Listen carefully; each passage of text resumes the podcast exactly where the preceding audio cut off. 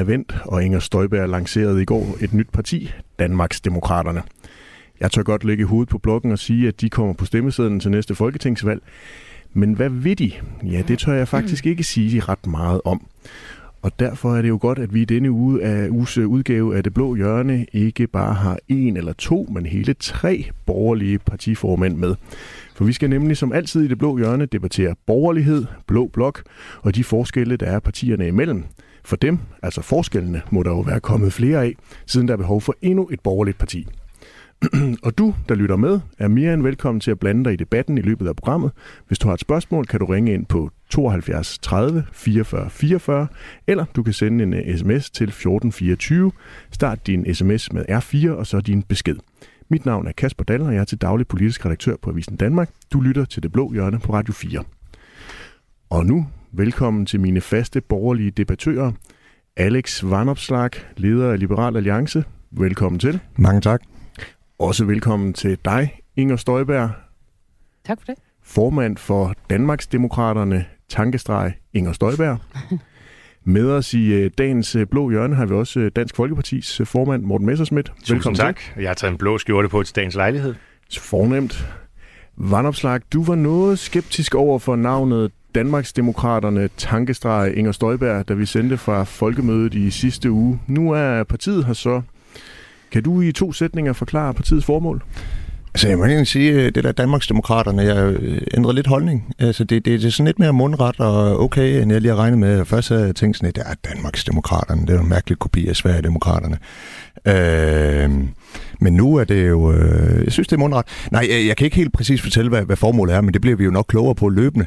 Øh, Inger fortalte jo lidt i går, og øh, altså, jeg havde det sådan lidt sådan en fornemmelse af, at jeg så sådan et, øh, et afsnit Borgen, øh, hvor, hvor der kom sådan en, en, en kopi af, af, af Dansk Folkeparti, og man kan sige, hvis det var i Borgen, så havde det nok været Ole Testrup, der havde været formand for det, og det, det, det, det kunne man selvfølgelig godt savne, men ellers havde jeg sådan et, jeg følte, at det var sådan et afsnit Borgen, at der kom sådan en, en, en tv-kopi af, af Dansk Folkeparti. Men altså, nu må vi se, hvad, hvad, hvad den kommende tid bringer. Øh, jeg vil i hvert fald gerne ønske dig til lykke, Inger, med den, med den flotte start, og øh, jeg glæder mig til, at vi skal føre valgkamp sammen. Jeg er glad for, at du peger på en blå statsminister.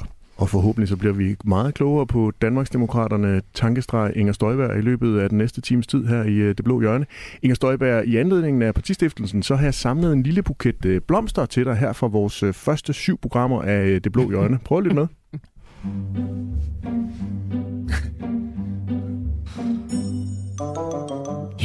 Jeg synes, det er svært at svare på sådan lige i dag på stående fod.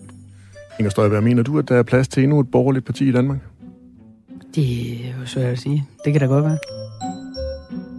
Det synes jeg er svært at sige også. det er også meget svært. Ja, det, det er meget svært i dag. Ja. Har du en idé til et uh, partinavn? altså, det er jo slet ikke der, vi er nu. Jeg, altså, jeg har ikke mistet lysten til politik. Og, øh, og det har jeg i hvert fald heller ikke efter i går. Så meget kan jeg sige. Altså, det er jo slet ikke sikkert, at jeg stiller op. Altså, det, jeg ved det jo ikke. Nej, nej. Det, ingen ved det. Bruger du tiden til at, at skrive et lille øh, partiprogram? Jeg har det sådan, at jeg bruger tiden fornuftigt. Så altså, jeg har jo ikke noget øh, rigtigt at sige til det, men jeg ved at de skal behandles den, øh, den 21. Inger Støjberg, har du fået nogen til at indlevere de her ansøgninger? Jeg tror egentlig ikke, at det har så meget mere at tilføje. Vi kommer det ikke nærmere. Vi kommer, som Anders Fogh ville have sagt, vi kommer det ikke meget nærmere. Inger Støjberg, jeg kan fornemme, at øh, du, du ligger nærmest og triller rundt i studiet. Øh, hvad siger du til det? Ja. er tiden for de øh, undvigende svar, de undvigende ikke-svar, er den forbi? Jeg kan godt høre det der. Det, det var godt nok... Øh, det var godt nok en, øh, en sej omgang at komme igennem. ja, men det er jo kun nogle af dem. Der var jo mange flere tage af. Ja, jeg står her. Jeg skal lige øh, tørre øjnene helt. Men øh, det er egentlig et meget nemt spørgsmål, jeg egentlig har. Ja, det er det der med, nu. altså er tiden for de her undvigende ikke-svar, er de forbi? Ja, det er de. Så har jeg et andet spørgsmål. Vi startede jo... I hvert fald om, om der bliver kommer et parti. Ja, ja lige præcis. Ja. Vi startede jo med at sende uh, Det Blå Hjørne, hvor det her klip det var, var fra den uh, 6. maj. Den ja. 6. maj, det er også der, hvor danmarksdemokraterne.dk er blevet registreret som domænenavn. Hvad? Vil det sige, at alle de gange, hvor vi har stået i det blå hjørne, der har du lovet for Alex Vandopslag og mig og alle lytterne? Nej, det har jeg ikke. Øh, nu ved jeg ikke, om tiden tillader det, fordi øh, ellers så vil jeg godt fortælle, hvornår at jeg helt var klar over, at øh, det skulle blive til noget. Kom med det, hvis det, det lyder næsten som breaking news, fordi det synes jeg da ikke, vi har hørt noget om. Nej, øhm, men, men det, er faktisk, øh, det er faktisk lidt alvorligt. Det er fordi, det var øh, den aften, da jeg kom hjem fra valgaften på Christiansborg. Fordi jeg var helt reelt i tvivl om, om, øh, om jeg synes, at jeg kunne være inde på Christiansborg. Og det der med, at hvis man skal tilbage i politik, så må man også bare være helt sikker på, at man ikke kommer tilbage i altså vrede, eller bliver, bliver en træls personage at være sammen med. Øhm, og, øh, og da jeg skulle øh, ind og kommentere valget der øh, på, på afstemningsaften, jeg havde simpelthen spekuleret rigtig meget over, hvordan det ville være ligesom at gå op af, af den store trappe, og hvordan det ville være at møde øh, mine gamle kollegaer og nogle af alle jeres journalister og sådan noget derinde. Øh, og, øh, og så, øh, så, så havde jeg tænkt, nu tager jeg bare en, en dyb indånding. Jeg parkerede faktisk nede øh, lige ved siden af mit øh, gamle ministerium, og, og der har jeg jo heller ikke altså været, jeg har jo slet ikke været i København i al den øh, tid, og jeg har ikke været inde på Christiansborg, siden jeg blev smidt ud af Folketinget og alt sådan noget. Og så tænker jeg så, nu parkerer jeg der, og så øh, min hund lå om bag i, i bilen og sådan noget. Så tænkte jeg, okay, så skulle jeg i hvert fald, øh, kunne altid, når det hele var slut, gå ud og, og snakke med den. Øhm, og så var planen egentlig bare at tage en dyb indånding, og så gå ind. Og det er først, da jeg så kommer hjem, øh, der hvor jeg, jeg er også fremme i min lejlighed, og sådan, så er jeg også husløs i, eller hvad hedder hjemløs i København, husløs, husvild hedder det vel, i København. Øhm, og det er først, da jeg så kommer hjem, der hvor jeg skal sove, at det går op for mig, at jeg slet ikke altså, havde skænket det en tanke, og slet ikke altså, var, var i tvivl, og, og slet ikke synes at det var mærkeligt. Og jeg var bare glad, da jeg kom hjem. Så du købte så, i virkeligheden bare Danmarksdemokraterne og DK for at helgardere dig? Ja, for at være, være helt sikker, fordi vi havde jo øh, arbejdet lidt med, med navnet og sådan noget, men, men jeg havde ikke besluttet mig. Og det må vel egentlig også være altså fair nok, at man skal prøve sådan nogle ting her af. Og jeg ved godt, at, at når man står udefra, så kan det lyde rigtig, rigtig nemt, men det har det bare ikke været. Altså, jeg har virkelig været i tvivl. Øh, men øh, fra dag, der var jeg ikke i tvivl, og så, øh, så gik øh, jeg sådan rigtig i gang med det. Nu er det jo øh, hemmeligt, hvem der giver dig en øh, vælgererklæring, ligesom det også er hemmeligt, hvem der måtte stemme på dig ved et, øh, et mm. valg. Men du har allerede fået mere end 40.000 øh, erklæringer på under et døgn. De 40.000 skal så bekræftes om syv dage, ja, og du har i virkeligheden kun brug for lidt over øh, 20.000. Øh, Liselotte Blikst skriver på Facebook, at hun har øh, givet dig en øh, vælgererklæring. Øh, Karina Asbøl har gjort det samme. Lise Bæk har også gjort det, så det er jo i hvert fald tre af de 40.000. De er alle tre tidligere medlemmer af Dansk Folkeparti. Morten Messerschmidt, har du egentlig givet Inger Støjbergs Danmarksdemokraterne en vælgererklæring? Uh, nej, jeg stemmer på Dansk Folkeparti. Nå, men derfor kan du jo godt give vælgererklæringen til uh, Inger Støjberg. Jeg synes, det er, det er dejligt, uh, at Inger har, har meldt sig tilbage på, uh, på banen. Jeg synes, det er rart uh, også, at, at vi ligesom har fået en afklaring på det, fordi det kan godt være, at Inger jo kun er gået siden 1. juni, men man har jo kunne læse i aviserne i hvert fald. Der er mange, der har sådan for alvor spekuleret og været interesseret, og det har jeg selvfølgelig også været. Jeg har også øh, tilbudt øh, Inger flere gange at, øh, at hun var velkommen i Dansk Folkeparti. Så derfor så øh, synes jeg egentlig, det er rart at få den afklaring. Og som jeg sagde hele dagen i går, altså enhver, der er, er med på at vippe øh, Mette Frederiksen ud af statsministeriet, det er en af mine venner. Øhm, så, øh, så, så jeg synes, det er fint. Men nu glæder vi selvfølgelig også til at høre, hvad politikken skal være. Er det også en ven, hvis hun ender med at tage stemmer for dig? Altså, det er der masser, der har gjort. Altså, Dansk Folkeparti er jo det mest kopierede parti i, i Danmarks historie, vil jeg sige. Så altså, hvorfor skulle Inger ikke have det samme privilegium som Mette Frederiksen? Altså, øh... Ser du i Inger Støjberg Danmarksdemokraterne en kopi af Dansk Folkeparti? Mm, det er svært, når vi ikke kender politikken. Altså, øh, altså noget af det, jeg har hørt, øh, minder meget om højrefløjen i Venstre, og noget af det, jeg har hørt, minder om Dansk Folkeparti. Men, men, men det finder vi ud af, når vi skal diskutere politik. Øhm, og jeg, det, det, jeg synes bliver rigtig spændende med, med Ingers projekt, det er selvfølgelig at finde ud af, hvad det er, der er anderledes end, end sidst Inger var på Christiansborg. Altså, det glæder, og det håber måske også, vi kan blive lidt klogere på i dag, altså i forhold til den linje, som hun førte, da hun sad faktisk havde magten. Det skal vi forhåbentlig blive meget klogere på i løbet af de næste 45 minutter. Alice Vandersblak, havde du tid i går til at give øh, Danmarksdemokraterne tankestreg Inger Støjberg en øh, vælgererklæring?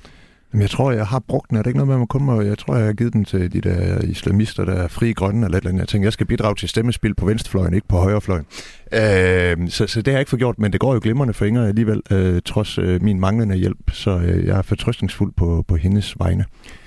Inger Støjberg, da du lancerede Danmarksdemokraterne tankestreg Inger Støjberg i går, øh, var det jo med fokus på øh, særligt to politikområder, og et af dem var jo ikke overraskende udlændingepolitikken, der igennem mere end to årtier har været den vigtigste værdipolitiske debat.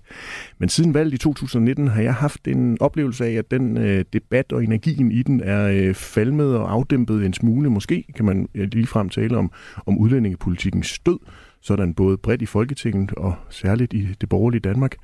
Om I er enige i den analyse, det vender vi tilbage til senere i programmet.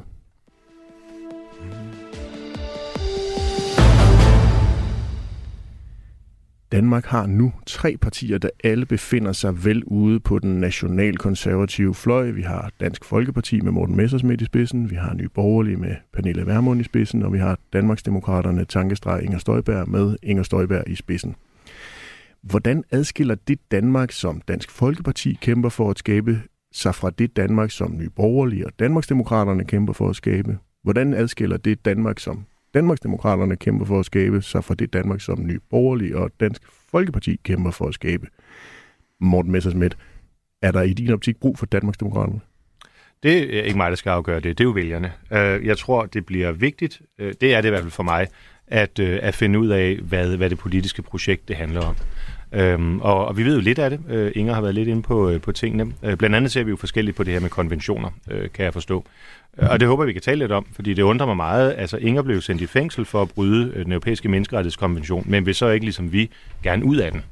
Øh, og det, øh, det, det kan jeg ikke øh, rigtig forstå. Altså, vi har jo stillet forslag konkret i Folketinget om, at man skal øh, administrativt adskille øh, øh, ægtepar, der kommer, hvor den ene er, er mindreårig, hvor, hvor Inger og Venstre jo stemte nej med den begrundelse, at det stred mod menneskerettighederne. Og der havde jeg da lidt håbet på, at med den historik og alt det, der er sket de seneste måneder, når så øh, der kom et nyt parti med, med Inger, øh, også i navnet, øh, at, at man så ville gå skridtet fuldt ud der.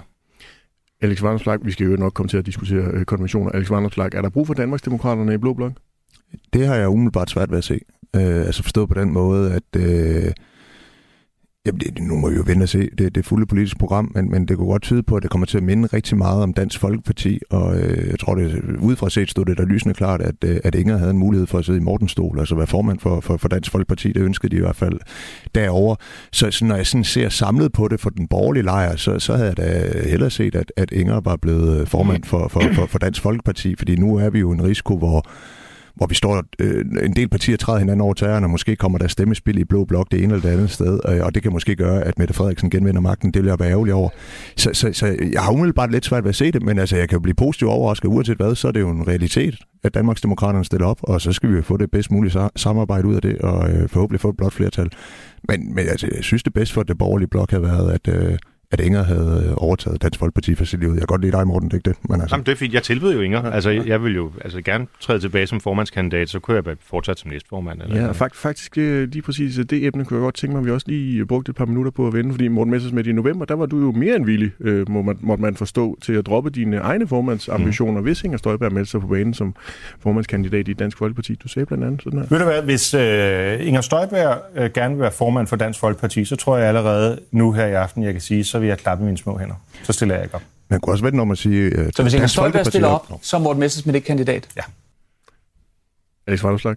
Ja, undskyld, jeg talte ind over uh, speaket før, men man kunne selvfølgelig også vente om at sige, at der er også mulighed for, at Dansk Folkeparti kommer ind i Danmarksdemokraterne og slår sig sammen. Men, ja, fordi Morten øh, Messersmith, nu har du jo rent faktisk mulighed for at få Inger Støjberg som partiformand. Var det en mulighed? Altså indtil videre har jeg kun hørt hende invitere Christian ind. Ja. Altså, jeg forstår, eller det kan du måske også opklare, Inger, fordi kan man overhovedet blive medlem? Altså, det er noget med, at du har en vennekreds eller sådan et eller andet, mm. og og øh, altså, jeg går jo meget op i, i mit parti, det her med at involvere baglandet. Du ved, vi har generalforsamlinger, og folk møder frem til vælgermøder og den slags ting, og medlemsdemokrati og sådan noget. Og hvordan gør man det, hvis man ikke har medlemmer, men kun en fanklub? Det forstår jeg heller ikke. Men, men, der er jo mange ting, tror jeg, hvor vi alle sammen bare gerne, altså hvor vi er nysgerrige. Inger Støjberg, jeg deler Morten Messersmiths øh, nysgerrighed, fordi du har jo et politisk parti, men man kan ikke blive medlem af det. Man kan kun være medlem af din øh, øh støtteforening, øh, Danmarksdemokraterne, mm. Tankestreg, Inger Støjbergs venner. Altså, må jeg lige først sige det der med tankestregen. Det her, det hedder Danmarksdemokraterne. Øh, og, øh, og det er også det, øh, som vi kommer til at, at bruge som øh, partinavn. Øh, det andet, øh, det er øh, noget, som, som nu står der øh, i hvert fald i et stykke tid, og så kan det godt være, at øh, efter et øh, valg, at, øh, at det så bliver taget væk. Men, øh, men det er der en, en, en meget lang og teknisk forklaring på. Er det i når... virkeligheden ikke bare, at øh, når man går ned i øh, Tønder, og hvis I ikke lige har en øh, kandidat opstillet i den store kreds, at de så kan være helt sikre på, at det er Danmarksdemokraterne og dit parti, nemlig Inger Støjberg, de stemmer på? Nej, det er faktisk lidt et spørgsmål om, at, øh, at når man skal godkende, så skal man jo have et øh, navn, som adskiller sig helt fra, fra andre partier. Og, øh, og der er faktisk et øh, parti, der hedder noget med i retningen af, af danske demokrater, eller sådan noget. Og, og det vil sige, så vil Danmarks demokraterne ikke kunne blive godkendt med stor sandsynlighed, og så bliver man ligesom nødt til at lave den der tilføjelse, ligesom at Venstre for eksempel hedder Venstres, Venstre Danmarks Liberale Parti, men det går man jo heller ikke at sige hele tiden, der siger man også bare Venstre. Så vi, vi kommer også bare til at benævne os som, øh, som Danmarks Demokraterne. Men øhm, støtteforeningen Inger Støjberg, ja, støtteforeningen. og det der med medlemmer? Nej, det bliver sådan, at lige så snart vi kan få opbygget en organisation, og, øh, og det er jeg ikke sikker på, at man kan nå før et valg, så bliver der selvfølgelig lavet en helt almindelig øh, organisation, som man kan melde sig ind i og, øh, og, og være altså en, en del af, øh, ligesom i alle andre partier. Men, men jeg tror faktisk ikke, at det er så usædvanligt, det her jeg mener at vide, at, øh, at det var nogenlunde samme måde, som andre partier også øh, har øh, altså er stiftet øh, på baggrund af, fordi man jo lige har lidt øh, meget at se til der i begyndelsen. Så for øh, at få bygget en ordentlig organisation op, så øh, kommer det til at kræve noget tid, og, øh, og den tid, den øh, har vi selv sagt ikke nu, men, øh, men det kommer så på, øh, på sigt. Så derfor så øh, er meningen nu, at man kan gå ind og støtte. Altså, der er i går, da, da hjemmesiden blev lanceret. Jeg tror, der var 15 kroner i partikassen, og det var også øh, selv, der havde prøvet på at se, om det der betalingssystem overhovedet virkede. Øhm, og så kan man ellers gå ind og, og støtte. Der er ingen sponsorer, der er ingen pengemænd, der er ingenting i ryggen øh, af det her øh, parti endnu, og det skal vi til at have bygget op. Er der øh, nogen kandidater ud over dig, Inger Støjberg? Nej, det er der ikke. Øh, det er der ikke endnu. Øh, og det skal vi også til ud og, øh, og have bygget op, for altså det bliver jo en lidt ensom færd, hvis det kun er mig, så jeg håber, at der, der kommer flere med. Men, men det der er med den der gange, vennekreds, må jeg ikke bare lige gøre ja. det færdigt med den der vennekreds, det der er med, med vennekredsen, det er, at der vil man selvfølgelig blive både inviteret til arrangementer og få nyhedsbreve og alt sådan noget, som man ellers vil i et øh, almindeligt parti. Men så kommer, kommer organisationen bare efterfølgende, og som sagt, det er der altså andre partier ved. Øh, Dansk Folkeparti var vel nogenlunde det samme i sin tid, da, da det blev stiftet. Er der, øh, Inger Støjberg, i sådan et øh, parti øh, en form for medlemsdemokrati?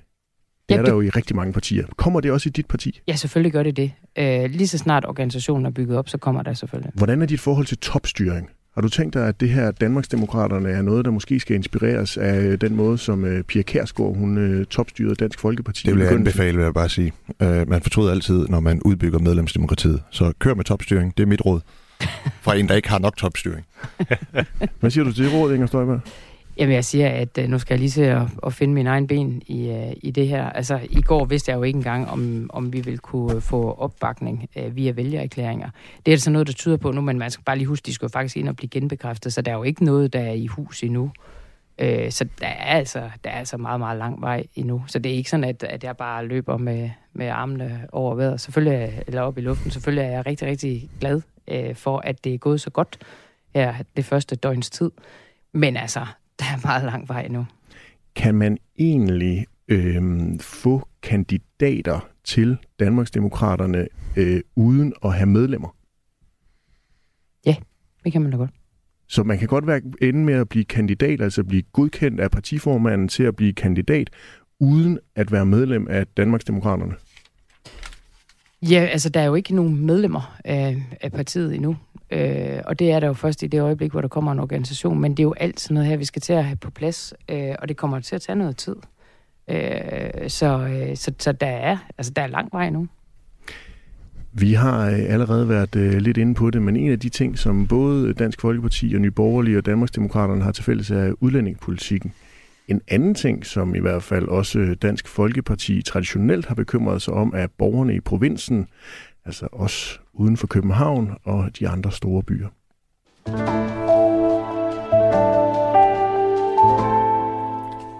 Og nu skal vi nemlig diskutere det her med land mod by, provinsen mod hovedstaden. Inger Støjberg, du har jo været med i Venstres folketingsgruppe i en øh, periode, hvor øh, partiet har haft magten.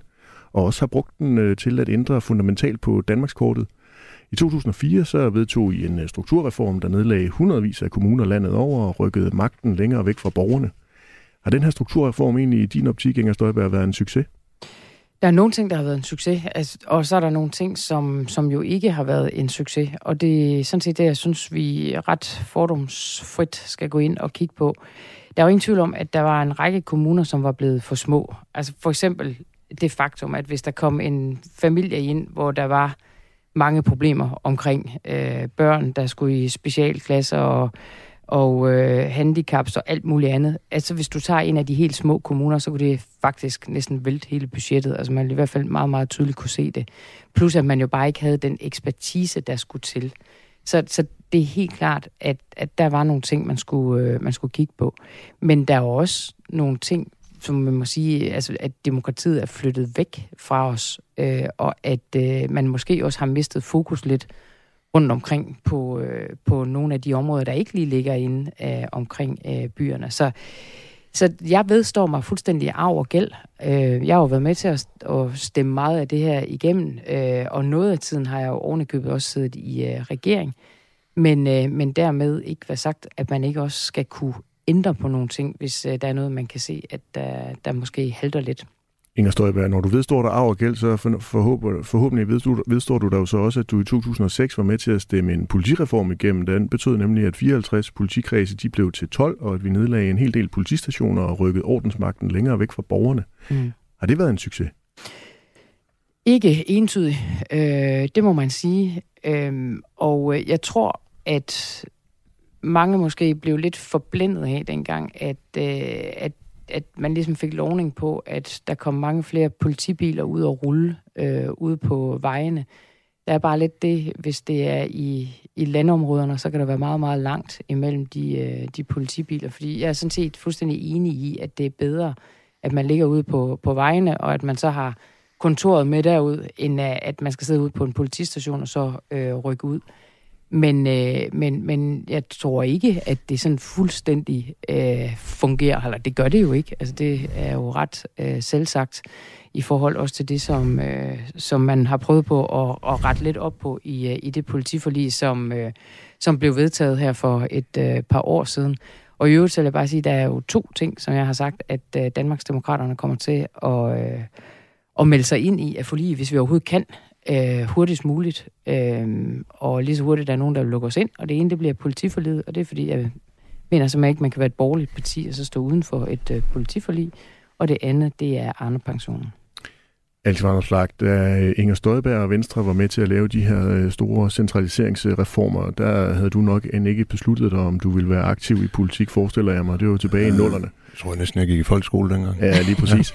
Men hvad tænker du om den, fra den stol, du Spiller sidder... du fodbold dengang? Ja, det gør nok. Hvad, hvad, hvad var spørgsmålet, Kasper? Undskyld. Hvad tænker du om den form for centralisering, som blandt andet de borgerlige partier var med til at lave dengang i nullerne, og som Inger Støjberg jo også var med til at stemme igennem? Men jeg tror, det er jo sådan en, en, en kollektiv politisk erkendelse, at det havde nogle, øh, nogle, nogle, nogle ulemper, som, øh, som vi ikke er, er glade for i dag. Altså, der har været for meget centralisering af, af politiske institutioner. Så det tror jeg sådan set, vi, øh, vi er enige med hinanden i. Og, og selvfølgelig skal der være en god balance mellem by og land. Øh, omvendt skal man heller ikke tale forskellen op og, og gøre dem større, end de, øh, de, de, de reelt er. Det er et problem, der er svært at løse, forstået på den måde, at det kan hurtigt blive sådan noget, hvor man skal ind og lege samfundsingeniør og rykke rundt på nogle ting, og så har det også en masse ulemper. Altså man kan bare tage den seneste gymnasieaftale. Der siger man så, at de populære gymnasier i Jylland, i Herning, i Silkeborg og sådan noget, de skal have begrænset optaget for at redde nogle af de gymnasier, der ikke er så populære. Det rammer så en masse unge mennesker, der gerne vil læse på et populært gymnasium i Herning, eller i Silkeborg, eller i Viborg. Øh, og, og, og så ender man jo med at begrænse folks frihed. Øh, så jeg har det sådan lidt, det er jo ofte sådan, at der er et reelt problem, eller en udfordring. Men de løsninger, man tager i brug, gør, gør, gør måske problemet værre, eller skaber nogle nye problemer. Eller også bliver det sådan noget symbolpolitik. Altså tag de her nærpolitistationer, som er åbne et par timer om ugen. Altså, om 20 år, der vil vi pille de der skilte ned igen og så sige, hold op, det var der spilder penge, det var et eller andet kommunikationsprojekt for Socialdemokratiet. Så jeg har sådan et, hvad er det, der skal til for at styrke de områder, som er, som er tyndere befolket. Altså jeg tror et eller andet sted, man skal øh, tænke anderledes i forhold til uddannelsespolitikken. Problemet er jo, at vi, vi, vi overuddanner uddanner mennesker i Danmark. Vi beder folk tage lange universitetsuddannelser, de ikke kan bruge til en fløjtende fis bagefter. De ender alligevel på dimittent afpenge en tredjedel af dem. Øh, og, og de akademiske job er ofte i storbyerne. Jeg tror egentlig, der er mange danskere, der gerne vil bo i tæt på, på havet og tæt på land og skov og så videre. De, de har ikke noget ønske om nødvendigvis at bo i København eller tæt på København, men det er bare der arbejdspladserne er. Så hvis vi på en eller anden måde kan sikre, at, øh, at folk frivilligt øh, hellere vil tage en erhvervsuddannelse i, i stedet for at læse øh, spændende lange universitetsuddannelser, de så ikke kan bruge til noget bagefter, så tror jeg faktisk, vi kan gøre en reel forskel. Men, men det, er jo, det er jo svært virkelig at, at forvente den der udvikling, og man må også bare acceptere et frit land, jamen der må folk jo bosætte sig, hvor de vil, og hvis de gerne vil bo i storbyerne, jamen så er det jo så sådan der.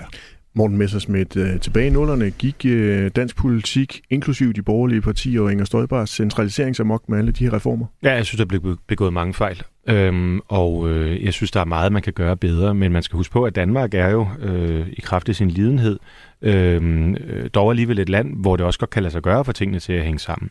Øhm, en af de ting, som jeg slet ikke fatter, at den nuværende regering ikke gør noget ved, og som i vidt omfang rammer uden for de store byer, det er at få reduceret afgifterne på, på benzin og diesel. Altså hvis man bor, jeg boede for eksempel i Randers i en, i en årrække, øhm, og der er jo rigtig, rigtig mange, der så der skal køre, altså er tvunget til, man kan jo ikke bare tage S-toget, øhm, og skal køre på arbejde, og jeg synes simpelthen, det er forarveligt, når man ser på, hvordan andre, øh, ja nærmest alle andre EU-lande gør noget for at få, få brændstofpriserne ned, og og så sidder varmen og Mette Frederiksen bare på, øh, på hænderne.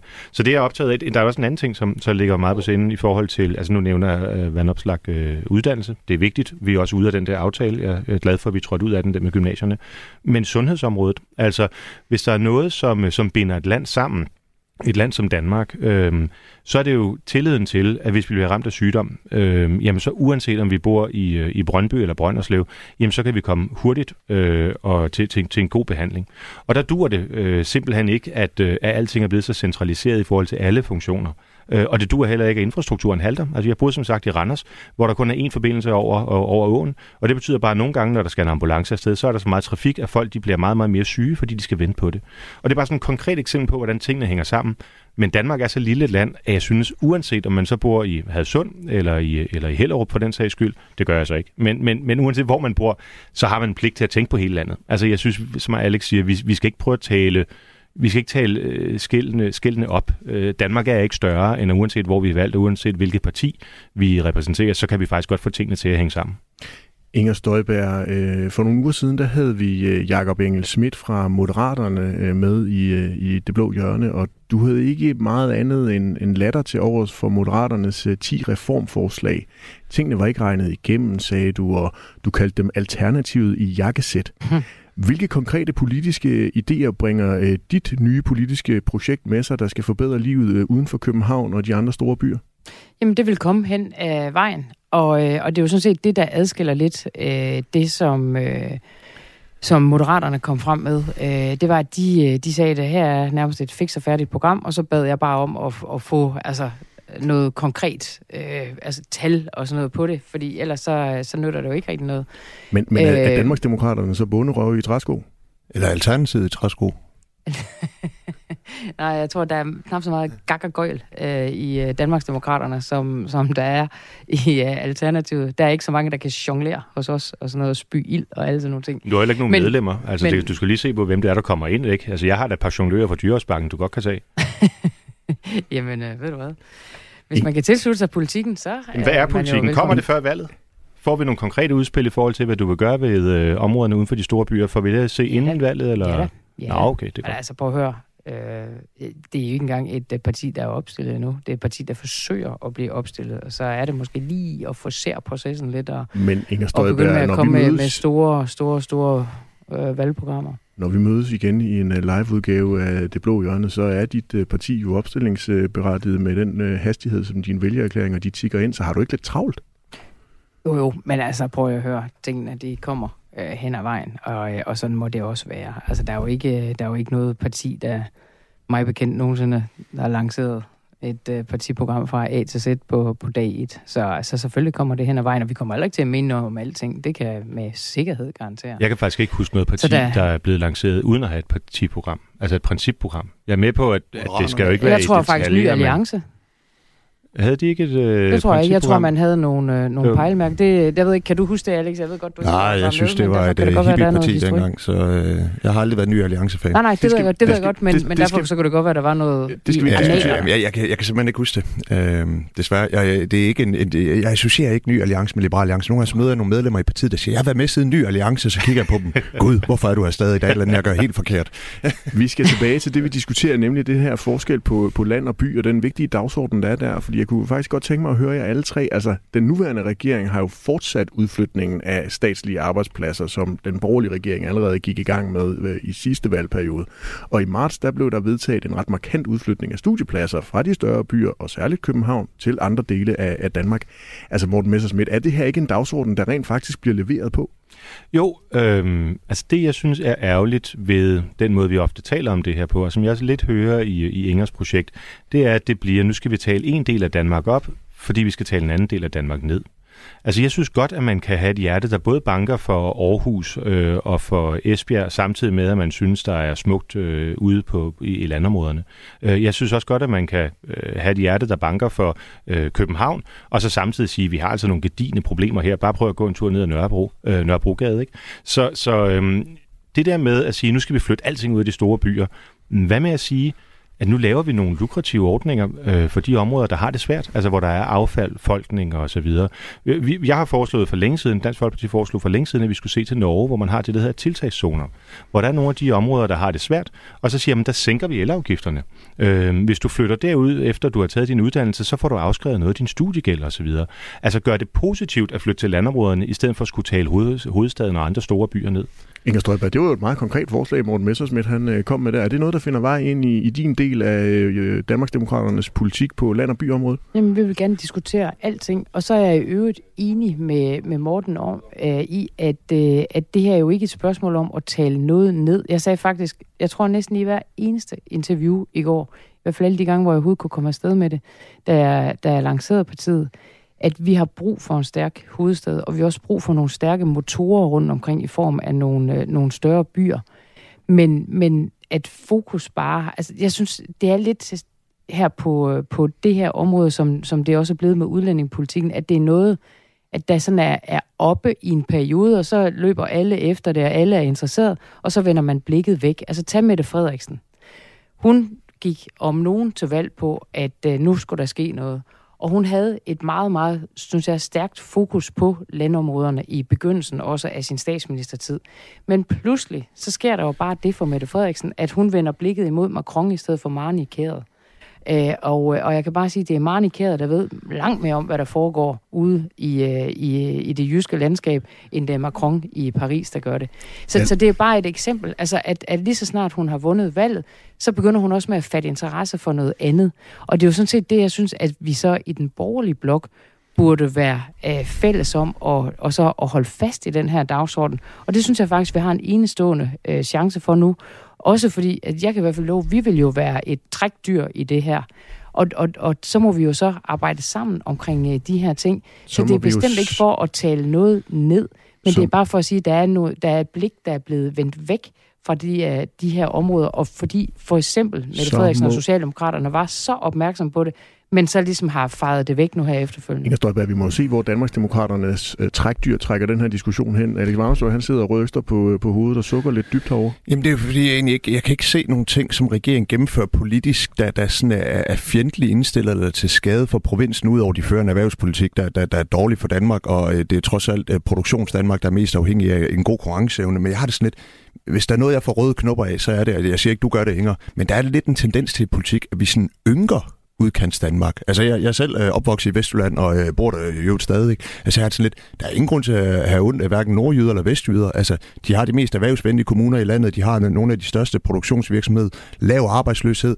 Højst øh, andel af unge, der er i arbejde. Lavt sygefravær de forskellige steder. Der er sådan en fantastisk skabermentalitet i det jyske. Der tager man virkelig fat og gør en forskel. Præcis. Så altså lidt, dem skal man ikke have ondt af. Der, hvor jeg kan have en bekymring på den lidt længere bane, det er jo mere det værdiskæld, der er mellem øh, dem, der er koncentreret i storbyerne og har taget nogle, nogle lange universitetsuddannelser, og så dem, der, der, der øh, lever et, et mere, lad os bare sige, almindeligt liv i godsøjne øh, i, i, i provinsen. Hvis vi ender med, at politik kun handler om, at vi alle sammen skal indfri nogle verdensmål, og øh, øh, bestyrelsen skal være overrendt af kvinder, og øh, vi skal kalde hinanden for hænder og hunde, og hvad ved jeg. Altså, hvis det, og vi skal leve af at spise planter i fremtiden og sådan noget. Altså, hvis den der sådan øh, woke verdensmåls klimadagsorden ender med at fylde alt i politik, så tror jeg, at folk står af. Fordi der er der et værdiskæld. Men, men ellers har jeg det sådan lidt, jeg synes ikke, vi fører en politik, der er dårlig for provinsen i Danmark, og jeg synes heller ikke, regeringen gør det, for at være helt ærlig. Så, så jeg har sådan, man skal passe på, at man ikke taler en konflikt unødvendigt op, og man skal i hvert fald passe på med, at man ikke ynker omkring Jylland, fordi Jylland er så meget mere ryggrad og stamina end, øh, end øh, en stor i Danmark.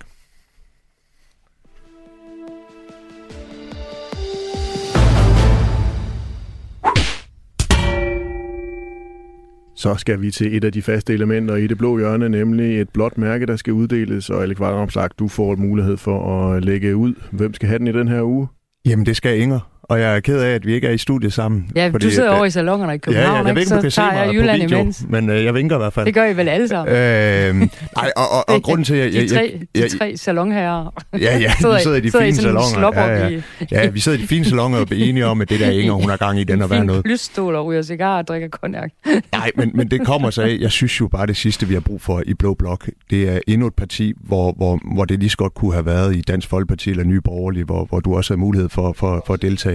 Så sådan øh, samlet på vegne af Blå Blok, der vil jeg gerne give øh, øh, øh, det, det blå mærke til dig, Inger. Øh, når, når det så er sagt, så, øh, så, er du, så bliver du opstillingsberettet, og så håber jeg, at du får et godt valg, og jeg håber, Alex at Dansk Folkeparti overlever Alex også. Prøv, det, er jo, det er jo super fint, det du ja. øh, uddeler øh, din begrundelse for øh, det blå mærke den her gang. Men, ja. men har du ikke også på en eller anden måde øh, filosoferet de seneste dage eller uger og måneder? Nu har vi lige hørt klippet med, hvordan Inger Støjberg har talt udenom. Har du ikke filosoferet over, om det ikke er en forlitterklæring til jer i, øh, i det borgerlige Danmark, at en type som Inger Støjberg, en politiker, ikke kan finde et parti, som hun øh, gerne vil melde sig ind i, men at hun er nødt til at starte sit helt eget? Men, men så må, øh, det kan godt være, men så må Inger jo forklare, hvad er det politisk ved Dansk Folkeparti, eller Ny Borgerlig, eller Venstre, eller Konservativ for den sags skyld, der gør, at, at det kan man slet ikke se sig selv i. Eller Liberal Alliance? Ja, jo, jo, men det er jo det, det, det, det, det, det er jo fair nok, at, at det ikke lige er LA, og, og, og sådan er det. Men altså, Øh, hvad, hvad er det politisk, der er så slemt ved de partier, siden man ikke kunne se sig der? Hvis der er et godt svar på det, så er det jo fair nok, så, så lægger man fladt ned. Men det altså. svar skal vi nok få på et eller andet tidspunkt, fordi nu skal vi nemlig ile videre her i, øh, i det blå hjørne. Tiden den render fra os, fordi I debatterer så hæftigt med ja, så man må ikke bare lige sige, jeg er så ked af, at du ikke er her i studiet, Alex, for jeg vil så gerne have haft den ørefin lige, når du stod her ved siden af mig. Jamen, jeg vil også gerne have... Og jeg har gået og ventet på det. Det er jo ligesom at gå og vente på at få tæsk, fordi du har jo annonceret det for lang tid. Ja, jeg tror, jeg det allerede Den dag, du lancerer partiet, der får du, der får du det blå mærke, og det, ja. det har jeg jo sådan set, altså, ja, lidt frem til på en eller anden måde. Jamen, det har jeg, jeg har også sådan set det. Er sådan, det sådan, øh, Skal vi andre lige ud, Det er lidt en flad fornemmelse. Det er en flad fornemmelse. Jeg er helt enig med Morten Messersmith. Vi skal skynde os videre i det blå hjørne.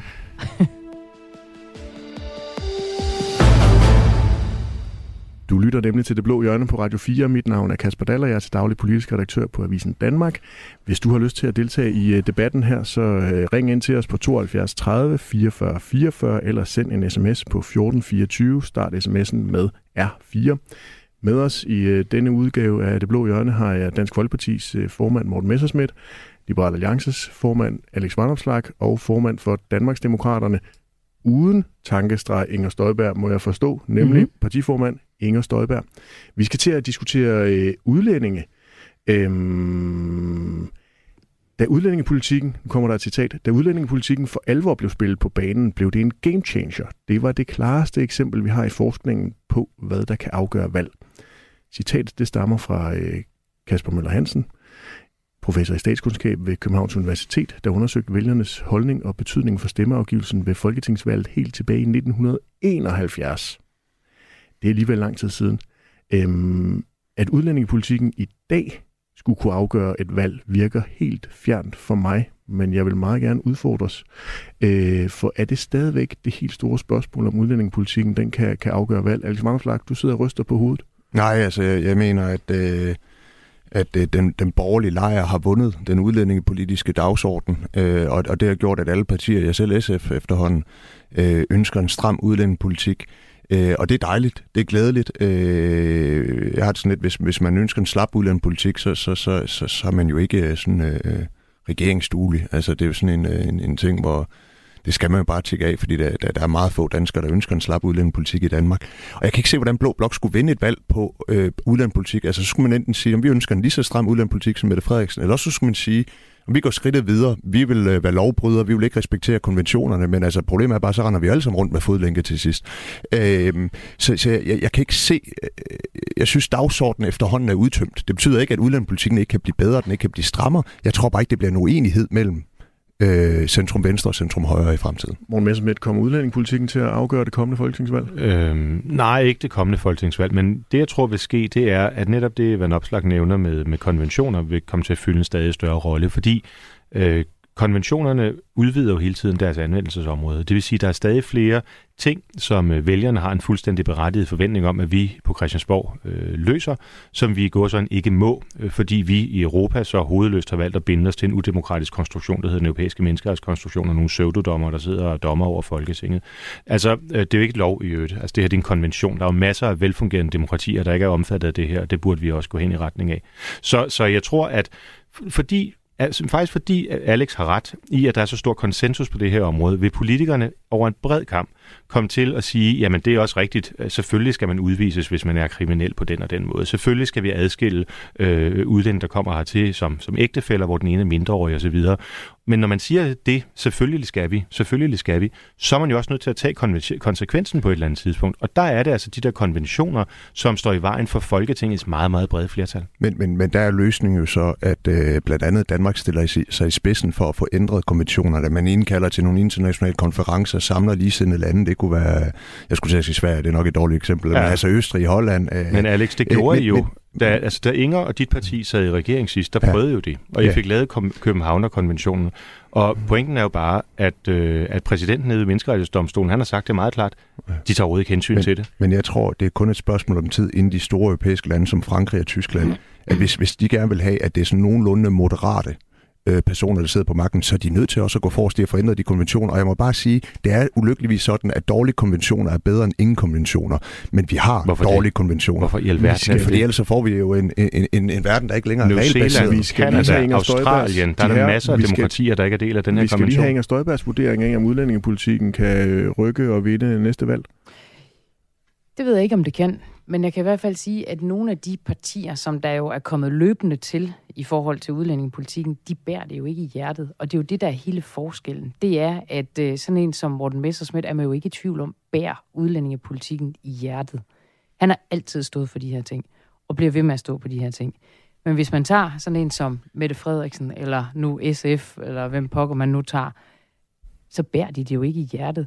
Så det er jo, det er jo sådan noget, øh, noget konsekvens af, at man kan se, hvor befolkningen er henne. Og der er bare en kæmpe stor forskel, om man bærer det i hjertet eller ej. Inger Støjberg, øh, og, du... og derfor så har det faktisk en betydning, tror jeg også, i fremtiden. Fordi det kan man godt gennemskue, øh, det der. Inger Støjberg, da du i går lancerede Danmarksdemokraterne, så en af dine faste vendinger i den forbindelse, det var, at øh, alle danskere, de ved godt, hvad du står for på det udlændingepolitiske område, og derfor så havde du ikke nogen konkrete forslag. Med. Nej, men jeg blev heller ikke, jeg blev overhovedet ikke spurgt til udlændingepolitik, fordi øh, altså, ja, det tror jeg da egentlig er selv sagt. Men man, har, man du, ved godt, hvad det er. har du og Danmarksdemokraterne nogle konkrete forslag til, hvor det er, vi skal gå ud og stramme? Ja, vi skal have sat øh, ydelserne ned igen. Nu er man jo begyndt med at lempe på det. Det er jo også bare lige nøjagtigt et eksempel på, at man ikke bærer det i hjertet, når det kommer til stykket øh, for, for nogle af de øh, røde partier. Man siger, at man vil og vil og vil og vil, og når man så lige bliver presset lidt, jamen ved du hvad, så giver man øh, lige, øh, lige lidt los igen, og så hæver man lige nogle ydelser igen. Så, så det er jo en af, af, af, af de ting, og det kan vi forhåbentlig godt blive enige om i den øh, blå blok, at øh, kommer vi til, så øh, bliver der strammet op øh, på det her felt igen, og det mener jeg er hammerende nødvendigt. Men Inger Støjberg, indtil nu i år, så har Danmark modtaget 1059 asylansøgere, hvis man trækker øh, de ukrainske flygtninge fra. Er det ikke så lille et antal, at det næsten er svært at hisse op over? Jamen, det er jo ikke et spørgsmål om bare, hvem det er, der kommer hertil. Altså, der er jo en grund til, at der kommer færre hertil øh, lige nu. Men, men der kan hurtigt, kan jeg sige, øh, komme rigtig mange hertil. Hvis Putin bestemmer sig for, for eksempel sammen med Erdogan, at lukke øh, en masse asylansøgere ind i Europa, så kan jeg love for, så kan det komme til at gå lynende hurtigt, fordi det er dem, der sidder med, med nøglen øh, blandt andet til det her. Så, så, så det kan komme til at gå lynende hurtigt. Men det er jo ikke bare et spørgsmål om dem, der kommer hertil nu. Øh, det er jo et spørgsmål om, hvordan vi får dem, der er her, så dels til at arbejde, dem der skal blive her, og dels øh, ekspederet dem ud, som ikke skal øh, være her. Inger Støjberg, Ulrik øh, Jørgensen fra Nordfyn, han har sendt en sms ind til os på 1424, som han har startet med at skrive øh, R4, men så siger han også, at han har et øh, spørgsmål til Inger Støjberg. Det er, hvordan vil dit parti adressere de problemer, vi oplever på arbejdsmarkedet om manglende arbejdskraft og en stadig faldende gruppe af mennesker i Danmark, der er i den arbejdsdygtige alder? Er det indvandring, eller er det højere pensionsalder, der skal løse det, spørger Ulrik om. Jamen, øh, altså, jeg har ikke noget imod, hvis der kommer nogen til Danmark for at øh, arbejde. Så længe at man arbejder under helt normale vilkår, øh, og, øh, og at der er øh, tjek på den del af det, og at man så er her lige så længe, som der er arbejde, og så skal man selvfølgelig ikke øh, være her længere, når, øh, når, når der ikke er øh, altså et arbejde. Så det, det har jeg simpelthen ikke noget imod. Altså folk, der kommer her, som kan og vil og rejser hjem igen, det øh, står vi der og mangler øh, i, øh, i en lang række virksomheder. Det var blandt andet også noget af det, Alex lige øh, sagde øh, lidt om, tror jeg, før, omkring øh, altså arbejdskraftsmangel også i det vestjyske øh, og andre øh, områder af landet. Så, øh, så øh, det stiller jeg mig øh, helt klar åben over for. Men, men det er klart, at der skal være øh, styr på, øh, på forholdene. Øh, det er selvsagt.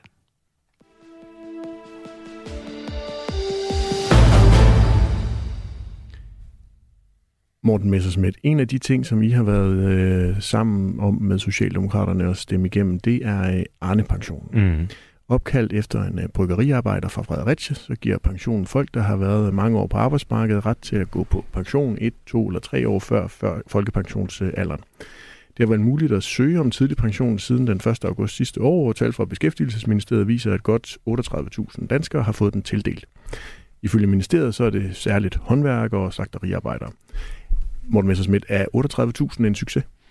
Øh, ja, altså jeg er glad for, at vi har fået den her øh, pension på, på plads. Jeg kommer selv fra et ikke-akademisk hjem, hvor folk har arbejdet hårdt øh, og kommet tidligt ud på arbejdsmarkedet, og derfor synes jeg, at, at, det, er, at det er en af de ting, som jeg godt vil, vil prale af.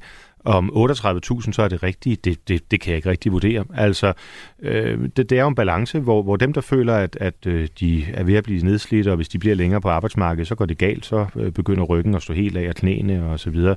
Jamen, jeg håber virkelig, at de søger øh, den her øh, ordning. Øh, hvorimod selvfølgelig, hvis man, hvis man gerne vil bevare det også det netværk og sådan noget, det er jo at blive på arbejdsmarkedet længere, så håber jeg da også, at, at, at, at der stadig er incitament til det. Øh, jeg så lige Alex øh, rystede på hovedet, øh, da, du, da du nævnte Arne. Det er jo næsten synd for Arne, mm. han er blevet sådan en politisk stridspunkt. Men jeg vil godt komme Alex lidt i, i måske i, møde øh, på nogle ting, vi kunne gøre, fordi jeg forstår godt det med arbejdsudbud, og også I er jo enige, Inger og Alex, om, at man så skal have udenlandske arbejdstager og sådan nogle ting. Der har jeg lige nu nogle andre reservationer, men kunne vi måske gøre noget for, at, øh, at folk, der ikke har været i øh, i hvad kan man sige, fysisk hårde jobs, bliver lidt længere på arbejdsmarkedet. For eksempel ved at lave et ekstra beskæftigelsesfradrag, når man nærmer sig sin, øh, sin pensionsalder. Simpelthen sige, at hvis du, øh, hvis du ellers kan gå på pension som 67-årig for eksempel, jamen hvis du bliver, jamen så får du simpelthen en, en ekstra stor gulderod øh, ved at blive. Der er jo rigtig mange i den alder, som, altså de har ikke børn hjemme, så der er ikke nogen børns sygedage. Altså, de er totale eksperter på deres felt, der er ro på og så videre, og de vil måske i virkeligheden gerne bare fortsætte deres netværk og alt det her på, på arbejdsmarkedet. Kunne man lige give dem en lille, gør det lidt mere attraktivt? Ja, det gør man i hvert fald ikke med andre pensionen. Men, øh, men altså, øh, jeg er meget åben over for at se, at det bedre skal kunne betale sig at arbejde, også når man har passeret folkepensionsalderen. Vi mm. ønsker også øh, en, en fuldstændig afskaffelse af den modregning, der er i, øh, i, øh, i folkepensionen, ja, hvis der man arbejder. Ja. Så det er jeg egentlig åben over for. Når, når jeg er kritisk over for, for Arne-pensionen, så er der flere grunde til det. Altså for det første mener jeg, at det, det, det er et svindelnummer. Man påstår, at det handler om nedslidning, men nedslidning er jo ikke et kriterie for at få den tildelt. Altså, du kan være fuld rask og rørig og arbejde i 40 år, delvist øh, på, på deltid og skiftevis på dagpenge, og det har du gjort i 40 år, og, øh, men du fejler ikke noget som helst, så kan du komme på Arne pension, du kan arbejde 39 år, din knæ er smadret, og der er bare ingen kære mor der. Og jeg har sådan et, jeg synes, det er et svindelnummer, og, og det er jo ikke synd for folk at gå på arbejde. Det er som om, at det, det, det er en ting, der er blevet, blevet, blevet synd for folk. Så jeg synes, det her det er en, et svindelnummer, der ikke hjælper de nedslidte, og så den skadelig for dansk økonomi. Altså det betyder blandt andet, at flere tusind sygeplejersker kommer på pension, i stedet for at hjælpe deres, øh, travle og stressede kolleger i sundhedsvæsenet. Så kunne vi jo gøre det mere attraktivt for sygeplejersker at blive på arbejdsmarkedet. Morten Messersmith. Jamen, det er jo mindre attraktivt, når de kan gå på pension. Det kommer an på, hvad de har som alternativ. Hvis de for eksempel fik lavere skat, hvis de fik mere fleksibilitet Jamen, på, og kunne ja. gå ned på en lavere arbejdstid og blive på arbejdsmarkedet. Altså, der er der mange ting, man kan gøre, som er gullerod i stedet for pisk. Og, og mulighed for en bedre individuel aflønning i øvrigt også. Ja, de her, ja. vi har øh, Inger Støjberg, som jo i går øh, brugte noget af sin dag på at fortælle om, at hun meget gerne vil, øh, vil være med til at sikre øh, Arne-pension. Inger Støjberg, Alex Vandersblad, han kalder det et svindelnummer. Er du med til at støtte et svindelnummer? Nej, det synes jeg ikke. Øh, altså, jeg må sige, jeg har ikke øh, ondt af. Øh, jeg har det tværtimod faktisk ret godt med, at hvis man er, har været ude på arbejdsmarkedet i rigtig mange år og, og er øh, slidt, altså, så har jeg det fint med, at så trækker man sig et par år eller tre tidligere ud af, af arbejdsmarkedet. Øh, og lad mig så bare lige sige, jeg synes også, at der er noget... Øh, altså, der, der er noget, der ikke er rigtig godt ved, hvis man hele tiden skaber uro om det der spørgsmål om, hvornår kan man trække sig tilbage, og hele tiden øh, ændre øh, på tingene lige præcis på det felt, fordi der er rigtig mange mennesker, der også ligesom planlægger deres, øh, deres tredje alder øh, ud fra det her. Så, så derfor så, så synes jeg, at øh, man skal bevare den. Det bliver ikke med, med vores stemmer, at, øh, at det kommer til at, øh, at blive afskaffet, hvis vi er så heldige at blive opstillingsberettiget og komme ind i Folketinget. Øh, men Inger Støjberg, men, men, men, du ikke det er heller ikke... Arne-pensionen, da den var nede i Folketingssalen? Nej, jeg stemte slet ikke. Fordi du var clear? Jamen, jeg var der i hvert fald ikke.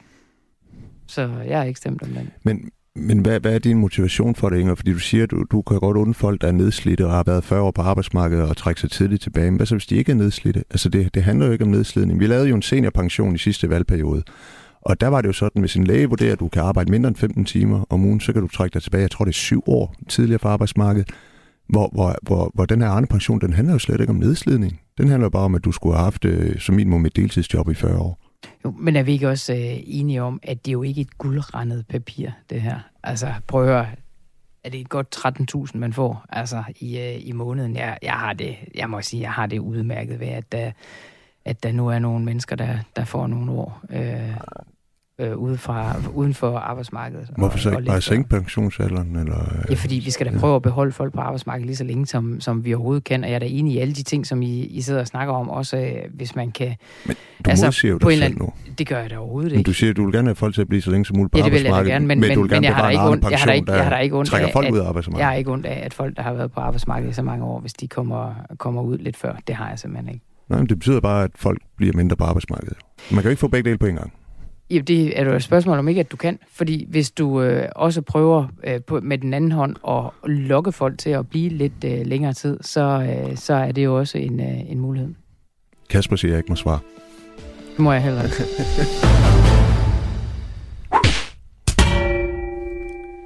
Du må altid gerne svare, Inger Støjberg. Du må især gerne svare på, hvem du har tænkt dig at uddele dit ugens blå mærke til. Jamen, øh, jeg havde egentlig besluttet mig for, at jeg slet ikke ville give et, blå, et blåt mærke. Øh, og det ville jeg ikke, fordi jeg synes egentlig, at alle havde taget så pænt imod øh, Danmarksdemokraterne. Så jeg vil bare sådan sige tak til alle. Men nu ved jeg da ikke, nu har jeg da lige fået den der lussing af, af Alex. Så det kan da godt være, at jeg ligesom bliver nødt til at give sådan et lille uppercut tilbage. det ved jeg ikke, men det er jeg da egentlig lidt ked af, fordi jeg har, oh, jeg vil også helst stå her sammen med Alex, hvis han en dag skulle have det blå mærke. Og det har sådan glædet mig lidt til, at en dag skulle give ham. Men øh, så øh, nej... Hvorfor giver du ikke til menneskerettighedsdomstolen? Det var dem, der sendte dig i rigsretten. Øh, jamen, det er jo fordi, at det skal være en blå politiker, og det opfører ikke oh, menneskerettighedsdomstolen ja. som, ja, ikke, som sådan, som nogle blå. Der er desværre ikke fri leg i det blå hjørne, Morten Messersmith. Inger Støjberg, til gengæld har vi fået en, øh, en sms fra øh, Erik i øh, Gentofte. Han, han skriver, at hvis man ikke har et partiprogram, kan man vel heller ikke være et parti. Hvad tænker du egentlig om det? Jo, jo, jo, jo, jo, jo. Det kan man sagtens. Øh, fordi vi kommer til at fremlægge en masse politik, som, øh, som man så kan stemme ud fra. Men kommer vi til at få sådan et program? Ikke før et valg. Det tror jeg, du kommer ikke til at få, øh, få sådan et fikst og færdigt program fra før et valg, der, der mener noget om alting. Og vi kommer heller ikke til at mene om, om øh, alting. Øh, det er jo lidt ligesom ja, Liberal Alliance, tror jeg, der heller ikke mener noget om alting endnu. Men de mener mere og mere. En af de, ting, er det. En af de ting, som, som Alex Vandersblak og Liberal Alliance, de er også blevet skudt i konen, er øh, nogle gange, at de ikke rigtig har haft en klimapolitik. Det tilsvarende gælder egentlig også for Dansk Folkeparti. Men nu har Liberal Alliance jo hmm. fået en klimapolitik. Alex Vandersblak skulle lige til at gå i flæsk. Jeg skulle lige til at sige... Vi har altså også en, den har vi altså det for lang tid siden. Præcis. I Inger Støjberg, i går der så jeg et, øh, en video på Danmarksdemokraterne.dk, hvor I øh, jo også præsenterer, at I har noget, der minder om en, en klimapolitik, men, men jeg egentlig blev lidt usikker. Støtter I øh, 70% øh, målsætningen om at reducere øh, Danmarks CO2-udledninger frem mod 2030 med 70%? Ja, det kommer vi til. Men altså, man må også bare sige, det bliver også nødt til at, at have det sådan, så man kan producere. Altså, i det her land, og, og så vi kan leve et nogenlunde normalt liv, og vi ikke alle sammen skal gå rundt og spise planter hver eneste, hver eneste dag. Så du er ikke klar til at investere mere i, i planteproduktion, så vi kan komme øh, væk fra kød? Jamen, folk må spise alle de planter, de vil, men, ja. øh, men jeg vil altså også gerne have en bøf. Med de øh, ord og den øh, indsigt i Inger Støjbergs øh, spisevaner, så øh, runder vi øh, det blå hjørne af for i dag. Du har øh, lyttet til øh, Radio 4's borgerlige debatprogram. Vi øh, producerer det i samarbejde med Avisen Danmark, hvor jeg har fornøjelsen af at være politisk redaktør. Mit navn er Kasper Dal, og vi lyttes ved om en uge igen. Hvis du ikke fik hørt med fra øh, starten, så kan du finde hele dagens program i Radio 4's app. Og så har jeg egentlig i virkeligheden bare kun at ønske rigtig god weekend, både til jer, der hænger ud i de københavnske salonger, og til alle jer uden for København. God weekend.